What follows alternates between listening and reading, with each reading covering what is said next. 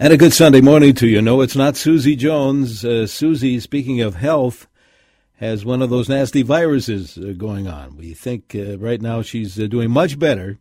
Thank you very much. Denny Long's filling in for my uh, my friend Susie. Uh, with good, good luck, she'll be back here on CCO Radio in the next day or two. But in the meantime, thanks for joining us this Sunday morning. New temperature reading is 31 degrees here in the Twin Cities.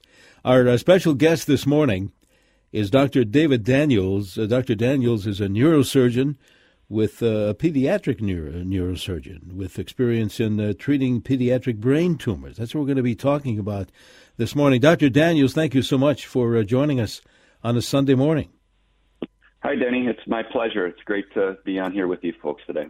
This is uh, this is the topic, and we've had so many. I think I've been doing this health show over the years, probably 20, 25 years I don't think we've ever talked about pediatric brain surgery and uh, and that uh, those cases. And uh, I want to ask. In fact, before we even do that, we always like to uh, get a little background on on our uh, our guests. Uh, if I can ask you, what where you did your study before you ended up at the Mayo Clinic? Yeah, absolutely. Well, I'm a Minnesotan, true and true. So I was born in Minneapolis. I was born and raised there. Um, I spent 12 years at the University of Minnesota doing my college, so undergrad, uh, graduate school, and medical school. Uh, and then I ventured to Mayo Clinic for residency, and residency for neurosurgery, seven years. And then there's an additional one year that you do a pediatric fellowship to subspecialize. So I spent that at St. Jude Children's Hospital. And I really subspecialize in pediatric brain tumors. So my my my field is really the the tumors that kids can get um, in the brain or the spine. So you add all that up, it ends up being about 20 years of ed- education, I guess, after high school. Um, and then I've been on staff at Mayo Clinic for about a decade. And we're so lucky to have the Mayo in our territory. Um, I, in, in, thinking about this, uh, these cases, uh, I wanted to ask you right off the top before we get into other details. Are we seeing, are you seeing, or are you and your colleagues seeing more cases over the years of uh, of uh, kids having uh, uh, brain tumors? Yeah, that's a good question. Um, generally speaking, the the rate of pediatric brain tumors has been um, pretty similar uh, since we've been tracking it, and so that's good news. Um, and the also the other part of that question is we're getting better at treating them, so we're getting better cure rates with them. So hopefully, as we go forward, um, we can continue to do a good job treating these patients. I'm thinking about, in fact, when I when I mentioned uh, to my wife that you and I would be uh, chatting about this topic today. She said, "Keep in mind our uh, our niece many years ago at the Mayo Clinic had brain tumor surgery, quite successfully, okay. I might add. And uh, in fact, as a matter of fact, she has uh, two kids and one on the way. So, so there was that's, that's good news. But uh, that's that's a side story. How, when we think about children." and uh, and getting and having brain tumors. First of all, how many of the kids, the really tiny ones, can't tell you what's going on. What kind of uh, uh, symptoms do you doctors see? Do you see when when they come in, maybe with their primary initially? Mm-hmm, sure. Yeah, that's a, a good question, especially when they're really young. They're not going to tell you my head hurts or you know I have these neurological symptoms. So, um, a lot of brain tumors cause their symptoms based on where they're located in the brain. And so sometimes it's easy because they present as seizures. So a child could simply just have a seizure, and that's the tip off that something might be um, going wrong upstairs. Um, but one of the most common ways for especially younger kids is the the plumbing in the brain gets blocked, so to speak. So you have water that fills up um, spaces in your brain called ventricles, and if the tumor ends up blocking that plumbing, that water builds up. So it can be as simply as having your pediatrician watch the head circumference, which was pre- previously kind of going on the normal curve, and then it starts to go off of that because it's growing. Why is it growing? Because the, the, the head is filled up with not just tumor, but water. So the water can get blocked and, and the plumbing um, kind of expands that space. So simply just following the head circumference can be a tip off that something's happening in a very young child. Um, once our fontanelle closes and stuff, then it becomes a little bit different. Um, so seizures, um, increased head circumference, just extreme irritability, fussiness. Um, you know, those are some of the things. Or then parents can sometimes realize, well, they're not actually using part of their body very well. Their right hand isn't able to do things that it used to be, um, or they're they're not they're not meeting their milestones. So it really depends on where the tumor is located and kind of what symptoms may manifest on the outside. But you're right. Sometimes these tumors can get really big in little kids, because they're not able to tell us what's wrong. Want to invite our listeners, Dr. Daniels, uh, to join in the conversation. If you have a question for Dr. David Daniels, by all means, you can call us or text us. It's just one number. We'll get you either a phone call or a text. 651 461 9226. 651 461 9226. Uh, we don't need to get really detailed, but are there various various types, doctor, of brain tumors in children? Oh, absolutely. Um, so the brain tumors run the, the full spectrum to super benign. That you know, this is something that we could just watch. We don't even need to treat. Um, and and some of these patients may actually never need treatment um, to something that's you know very malignant that you know is every parent's worst nightmare. Um, the good news is the really really bad tumors are quite rare, um, and the the benign tumors that that patients do quite well from are are fairly common. And so those are the those are the things. But it's kind of like a whole smorgasbord of fruit. You have bananas, pears, apples, uh, etc. The same thing with brain tumors. And so it's really, you really need to put the whole picture together. You need to have the age of the patient. Um, ultimately, you really need a diagnosis, um, you know, if you're actually talking about treatment. So that means you have to get some type of tissue, et cetera. But the, the ranges of tumors vary wildly. The good news, as I said, is, is that a lot of them are very benign and kids do exceedingly well. Boy, what a, what a scary uh, diagnosis to hear. Uh, as a mother or dad, wow. Now, is is are some of these uh, tumors I mean, do we know where they come from? I guess that's my first question. yeah, that's a good question too. Um, some of the tumors we know what where they come from and what drives them, but I'll say that a lot of tumors, and it's I kind of like a lot of tumors, just even in adults or anywhere else in the body, it's sort of just dumb luck. Uh, but some of the tumors we do know, we, we are getting a better understanding of what drives these tumors. And the kid tumors, so the pediatric type of tumors that I deal with, um, a lot of it has to do with you know brain development, and that's why they occur in children at a young age, and that's why some of these children can actually be born with these tumors or shortly thereafter. So, you know, brain cells ultimately um, become the final cells that they're going to be in the body, but they start out as something different. They start out as what are called stem cells, and these stem cells may go on to become a neuron. A neuron is something that the brain uses for, you know, connecting pathways, and it's during that development process that they can develop this problem. And instead of becoming that brain cell that it's supposed to be, it becomes a tumor. But it's more complex than that. A whole bunch of bad luck sort of needs to happen in between. And some of it could be genetic. So people are predisposed because their parents or whatever have some of these genes that may predispose them. But usually more things need to happen than just that. Um, so it's really a complex problem. But I will say that the children, the you know, the pediatric brain tumors, um, a lot of it comes from brain cells that are supposed to go on to become their final things. They don't. They reprogram themselves ultimately to become cancer. Hmm. Dr. Daniels, uh, hang on, please. We're going to take a quick break. Invite our listeners again to join in on the conversation. Uh, if you're just tuning uh, tuning in, Dr. David Daniels is a neurosurgeon, pediatric neurosurgeon at Mayo Clinic. We're talking about treating uh, pediatric brain tumors this morning. And again, we welcome your questions for the doctor at 651 461 9226 on this Sunday morning. 31 degrees, some uh, freezing fog out there. Uh, so if you're heading out, you might watch yourself not only walking but driving.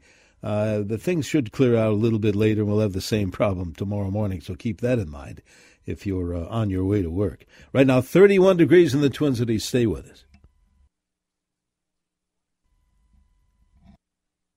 A little fog and mist reported here in the Twin Cities. 31 degrees. We are on our way to near 40 today calm winds too. So we'll see little areas of fog, but we'll bring up more weather details coming along in just a few minutes. Denny Long here filling in for Susie Jones, who caught a little flu bug a couple days ago. So that's why I'm here, and she'll be here next week, of course.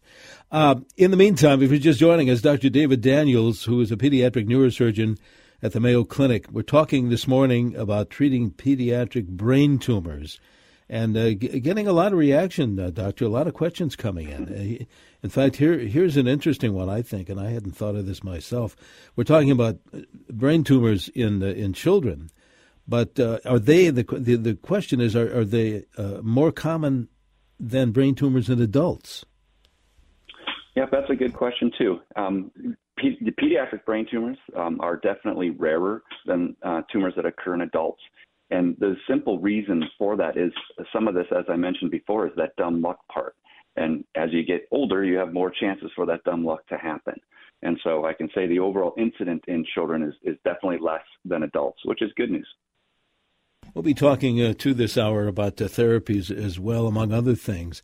Uh, again, here is our phone number. It's also the text number, 651 461 9226. Questions for Dr. Daniels. Uh, what determines, I'm looking at a text right now, Doctor, what determines a child's brain tumor be handled here, meaning in Minnesota or surrounding areas, uh, versus needing a referral to some other, some other clinic, some other hospital? Mm, sure. Um, you know, the it's a really scary thing, as you already mentioned, when you know a parent gets you know handed the you know fact that we found something in your child's head, it's likely a brain tumor. How do you treat that? And the urgency for that treatment is really going to dictate sort of how far you know somebody could go to get opinions or second opinions, so to speak. So the hydrocephalus piece that I mentioned, where children can get bigger heads, it, it can also be lethal quickly um, in a child that doesn't have an open fontanelle because the pressures can get very big in the head if your skull is closed. And so a lot of patients, you know, a, a half of the patients, maybe a third of the patients will present in a very extreme way where they actually have to have very urgent care and, and you're not going to be able to go very far because the child's sick and is going to need something quickly to relieve that pressure. Um, whereas somebody that doesn't have that problem, you know, the family would have more time, so to speak.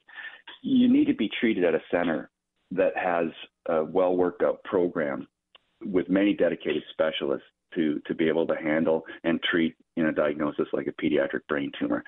So you know, an average hospital that you may show up and may or may not have that. And so I can say that here in Minnesota, there's you know a few spots that you'd be able to do that. Um, but there are specialty centers across the country um, that that do this well. At Mayo Clinic, we have a whole dedicated team. So we have 22 neurosurgeons in our field. Um, I'm the only one who deals with pediatric brain tumors. So we have one specialist that deals with that, but we also have a radiologist, several of them, that only deal with this. We have a neurologist that only deals with this, and we have an oncology team that only deals with the pediatric brain tumors.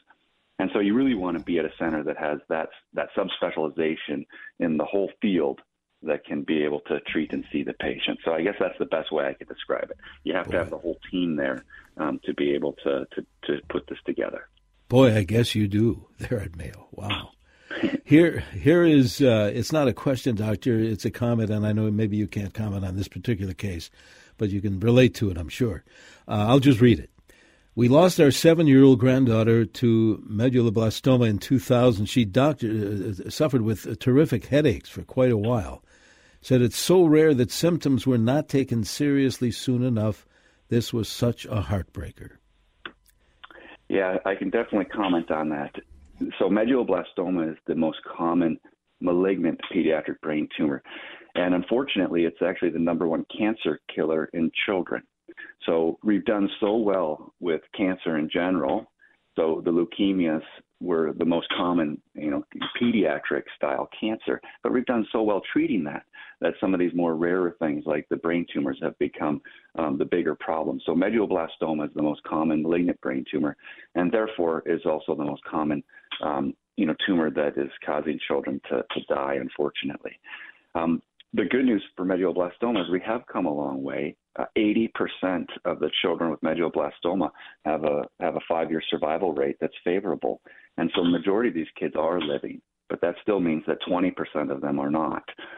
And it's definitely correct where parents may notice something that's wrong you go to the pediatrician and you can't quite it's so it's sort of nebulous. It's not it doesn't present itself. It's medulloblastoma typically presents with that hydrocephalus. That's the water building up so pressure increase and that's where the headaches come from. And so that's sort of hard sometimes to sort through. Is there something really wrong there? Do we just have to get an mri scan or a ct scan on everybody's brain? And the answer to that is no we shouldn't but I will say that you know parents become very frustrated when ultimately they've gone on for quite a while without understanding you know getting that diagnosis and they finally find something that's there. Rightfully so. As a parent you're like well I should have been a better advocate for my child this or that. Um, but I'll say that that's not this isn't an isolated you know thing. It, it does happen all the time. It's because as you mentioned early that you know a lot of these children can't quite tell you what's wrong. You know something's wrong but it's really hard for them to to really go further than that. So um, I, I, certainly sympathize uh, with uh, the person who wrote that. We're going to break for weather coming up in a minute or two. Uh, I want to grab another text before we run out of time uh, to get some answers here. Can the doctor, this text says, can the doctor explain why some adults have tumors more common, granted it's adult question, common in children? Explain why some adults have tumors more common in children. A friend has a spinal tumor, which is rare and most commonly found in pediatrics. Yeah, that's a good question too. The um, the some of these tumors are super benign that they were there when that person likely was a child and and for whatever reason why did it manifest itself in adults so meaning that maybe the tumor arose when the patient was 5 and and grew during that period of time and these tumors sometimes just stop growing and that's why they're so benign. That's why they don't cause problems long term. And and then maybe something happened. Maybe you know an older patient then becomes you know you know starts getting degenerative disease, you know arthritis, some of these other things, and then somehow that can compound it and then show itself, so to speak. So then we said, oh, we look, we found a tumor there. That tumor could have been there for a really long period of time. So there's many different scenarios how you can get there. Sometimes an adult can just simply get a tumor like a child and and that type of tumor. But but the the person who wrote that is definitely right the there might be overlap on the names of these tumors, but children definitely get different versions of tumors than adults typically do. Um, and so the most simplest answer is an adult has that type of tumor. It's, it's possible that it just was there all the time, or then it's a very rare case where that kind of pediatric version of it just somehow grew as as the patient became an adult, etc. If you are just joining us, Dr. David Daniels, a pediatric neurosurgeon at the Mayo Clinic, is uh, with us this morning. We're talking about treating uh, pediatric brain tumors and uh, welcoming your questions. And we, we have a bunch uh, to uh, get answered here.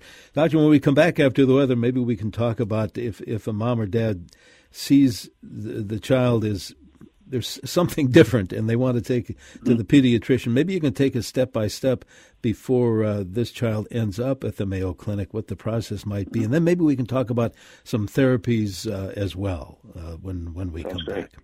Very good. Dr. David Daniels will uh, be back right after the weather here. Stay with us on News Talk 830 WCCO. Good Sunday morning to you. Welcome back. Susie Jones is off today. She's fighting a little bit of a uh, a, a, bu- a, virus bug, and she is recuperating nicely. I'm told. So Susie will uh, will talk to you here in a couple days or so. In the meantime, Denny Long here filling in for Susie. Dr. David Daniels is our guest this morning. Dr. Daniels is a neurosurgeon with uh, expertise in treating pediatric brain tumors. That is what we're talking about uh, this morning. Uh, just before the break, Doctor, we uh, I wanted to ask you about the, the process of, of maybe um, moms and dads are listening this morning and thinking, uh, you know, they're watching. They're they're maybe really a, a, they're infants and, and maybe toddlers, and maybe something seems a little bit off. But the process is they take us through the process of, of maybe they, when they end up at the Mayo Clinic and you start treating them. Uh, wh- where do they go first? Their pediatrician, I assume. Mm-hmm. Yes, most of the children, I would say, are diagnosed at that level of the pediatrician, where the parents raise a concern, the pediatrician listens. So it could be simply the pediatrician is noting that head circumference is in, increasing in size. The parents state that their child is fussy, um, and and so then the the pediatrician gets the MRI scan. Most of the times, once the pediatrician has the MRI scan, you know they're notified instantly, and it's usually at that level that I'm either the pediatrician knows somebody either at Mayo Clinic, just calls and refers the patient, uh, et cetera. But he can just literally call the operator at times. Um, but I'll say that a lot of my diagnoses that we get and where people are coming in are from pediatricians directly. Oh, I just got this child off the scanner. The parents don't even know the results of this yet. What are the next steps? And so, you know, the pediatrician's asking me, you know, how to do that. So at Mayo Clinic, we have uh, next day appointments essentially where we can assemble our team together to, to get these, these families in because we certainly recognize that A, you know, the families are going to be under a lot of duress to, to try to figure this out, but also, you know, time is of the essence, especially in some of the malignant tumors. So we need to move quickly. So I'd say that that's you know half or even more than half of the referrals just come from the pediatrician recognizing something, ordering a MRI scan of the brain that's ultimately done, that can take a while sometimes because especially like if we're talking about an infant or a very young child they can't just go and get an mri scan. They have to be intubated sedated you know to be able to make that happen. And so sometimes those slots are a ways out. So sometimes it can take a week um, for them to get these scans. The other group of children just present in extremis or some, you know, they're they have that hydrocephalus where that pressure is building up and they're really sick, not doing well, and they end up in the emergency department. Emergency department gets the scans, and and that's the the other way. Um, and so, or a seizure happens, and you know they're on their way to the emergency room, and then ultimately they get a scan. So those are kind of the two ways that it happens.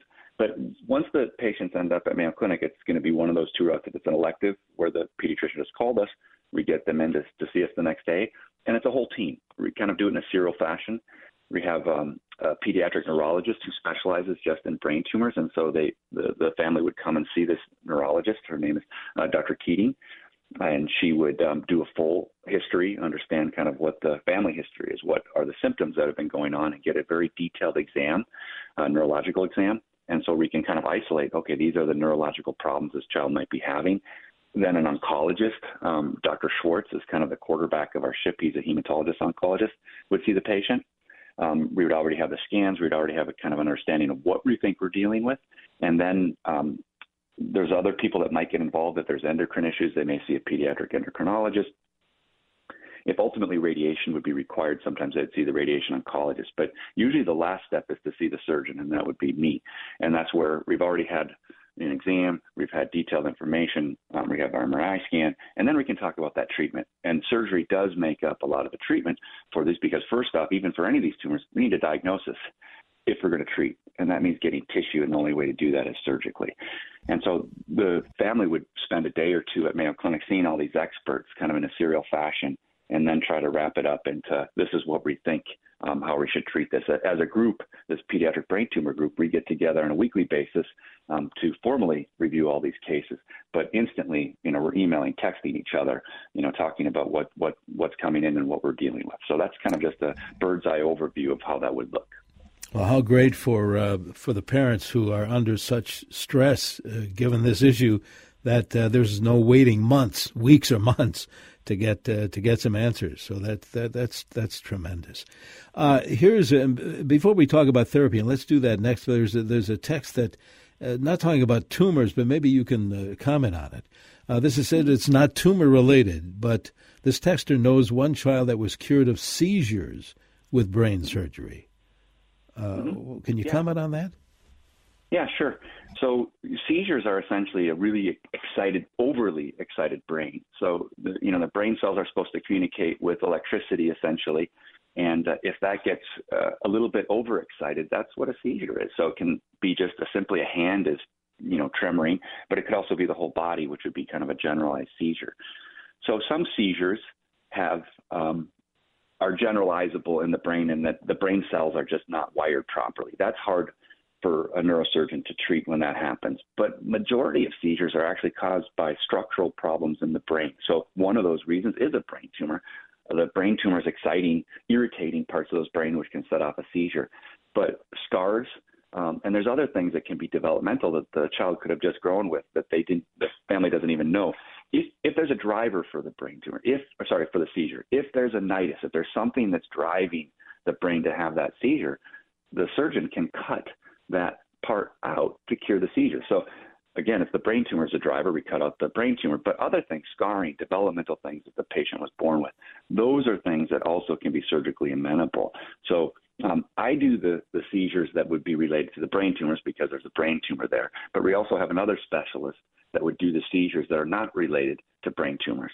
And a lot of that requires specialized uh, monitoring ahead of time. So it could be a, a, surgery that you have electrodes placed all over your brain so you can figure out where that extra electrical activity is and say, can we cut that out? So that's kind of just a general overview of how, how seizure surgery and, and how we could be treating that. If you're just joining us, Dr. David Daniels, who's a neurosurgeon with expertise in treating pediatric brain tumors at the Mayo Clinic, is with us this morning. I'll tell you what, let's take this quick break, inviting our listeners to join in. We do have the remaining minutes of the show 651 461 9226. Back in a moment here on News Talk 830. This is WCCO.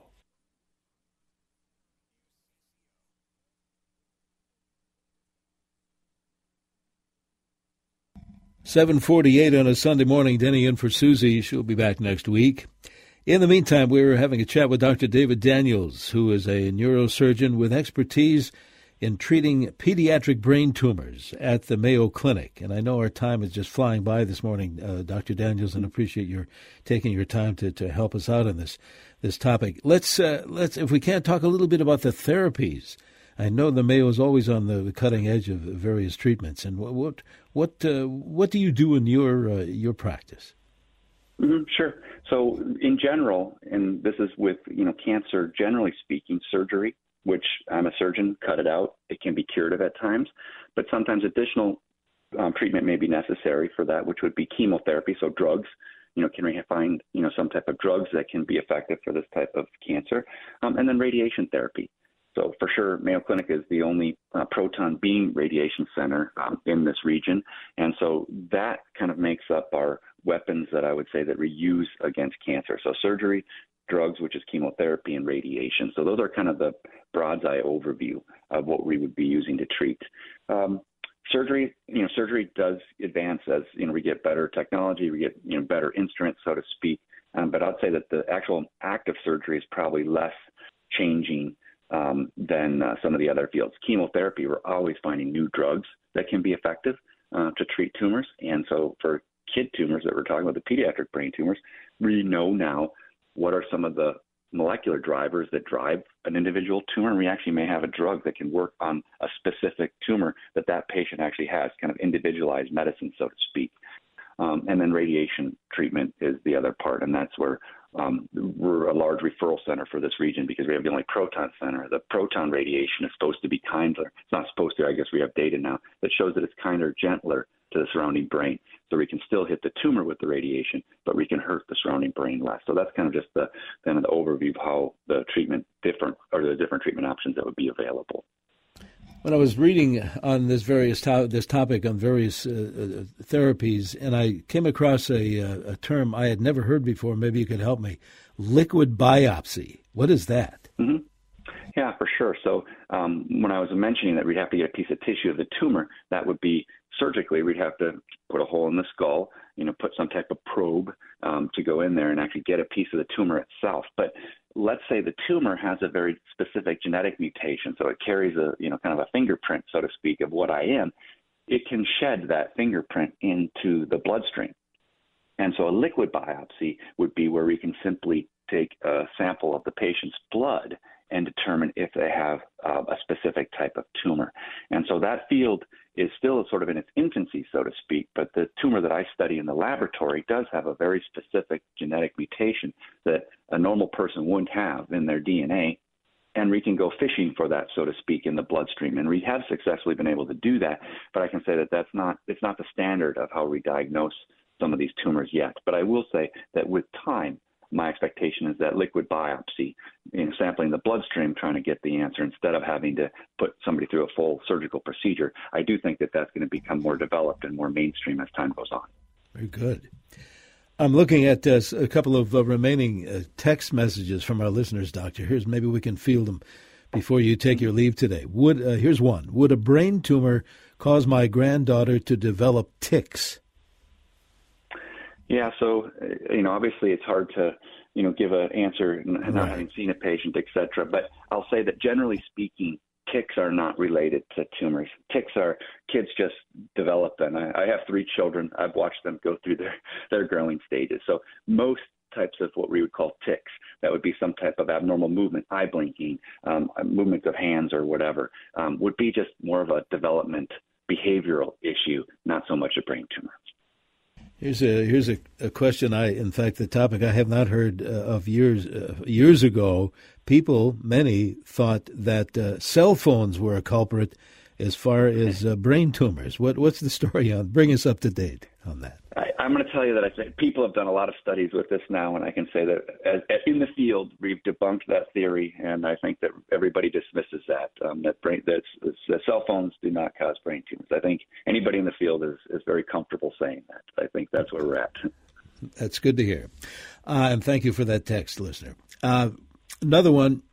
Uh, good morning, and you've you've commented on this uh, earlier in the show, Doctor. I know, but some some folks maybe uh, joining us a little bit late. Good morning. This text says Does a larger than normal head circumference indicate a child has a brain tumor or encephalitis?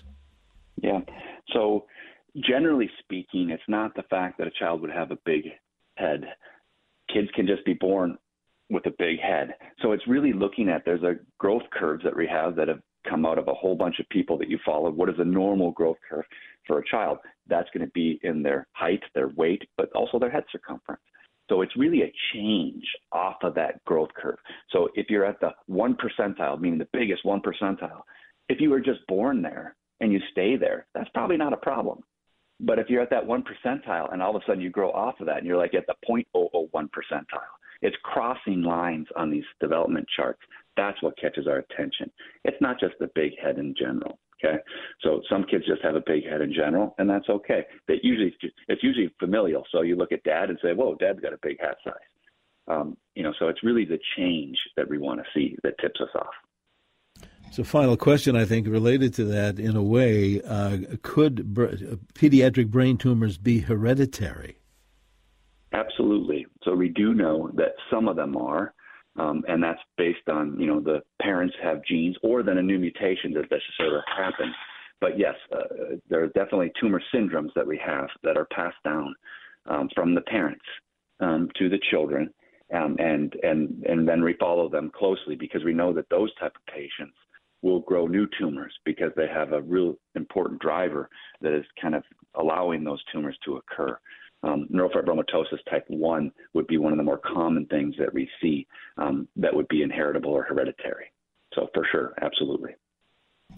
Well, I tell you what, we're down to seconds. As a matter of fact, this this hour for me anyway has uh, really flown by, and I I appreciate your expertise, Dr. Daniels, and and I know for sure that we're going to be asking you again down the road if you uh, to be so kind to join us again on the show. This is an important topic, and and uh, it's good to hear. I was going to say go Gophers because I know you spent some time at the University of Minnesota.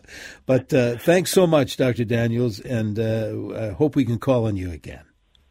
Absolutely, it's been my pleasure. So thank you very much for having me. Anytime. Thanks very much. Dr. David Daniels. Again, if you're just joining us, uh, Dr. Daniels is a neurosurgeon, a pediatric neurosurgeon uh, at the uh, Mayo Clinic in Rochester. Thanks to Dr. Daniels, and thank you for listening. Denny Long filling in for the ailing Susie Jones. A little bit of a virus bug. She'll be back here in a couple of days, if not even tomorrow. Uh, stay tuned next for Bruce and Peg and uh, more of your money from the Wealth Enhancement Group. 31 degrees, fog and mist. Be careful if you're walking out there. We'll uh, have your money next straight ahead here on 830 WCCO.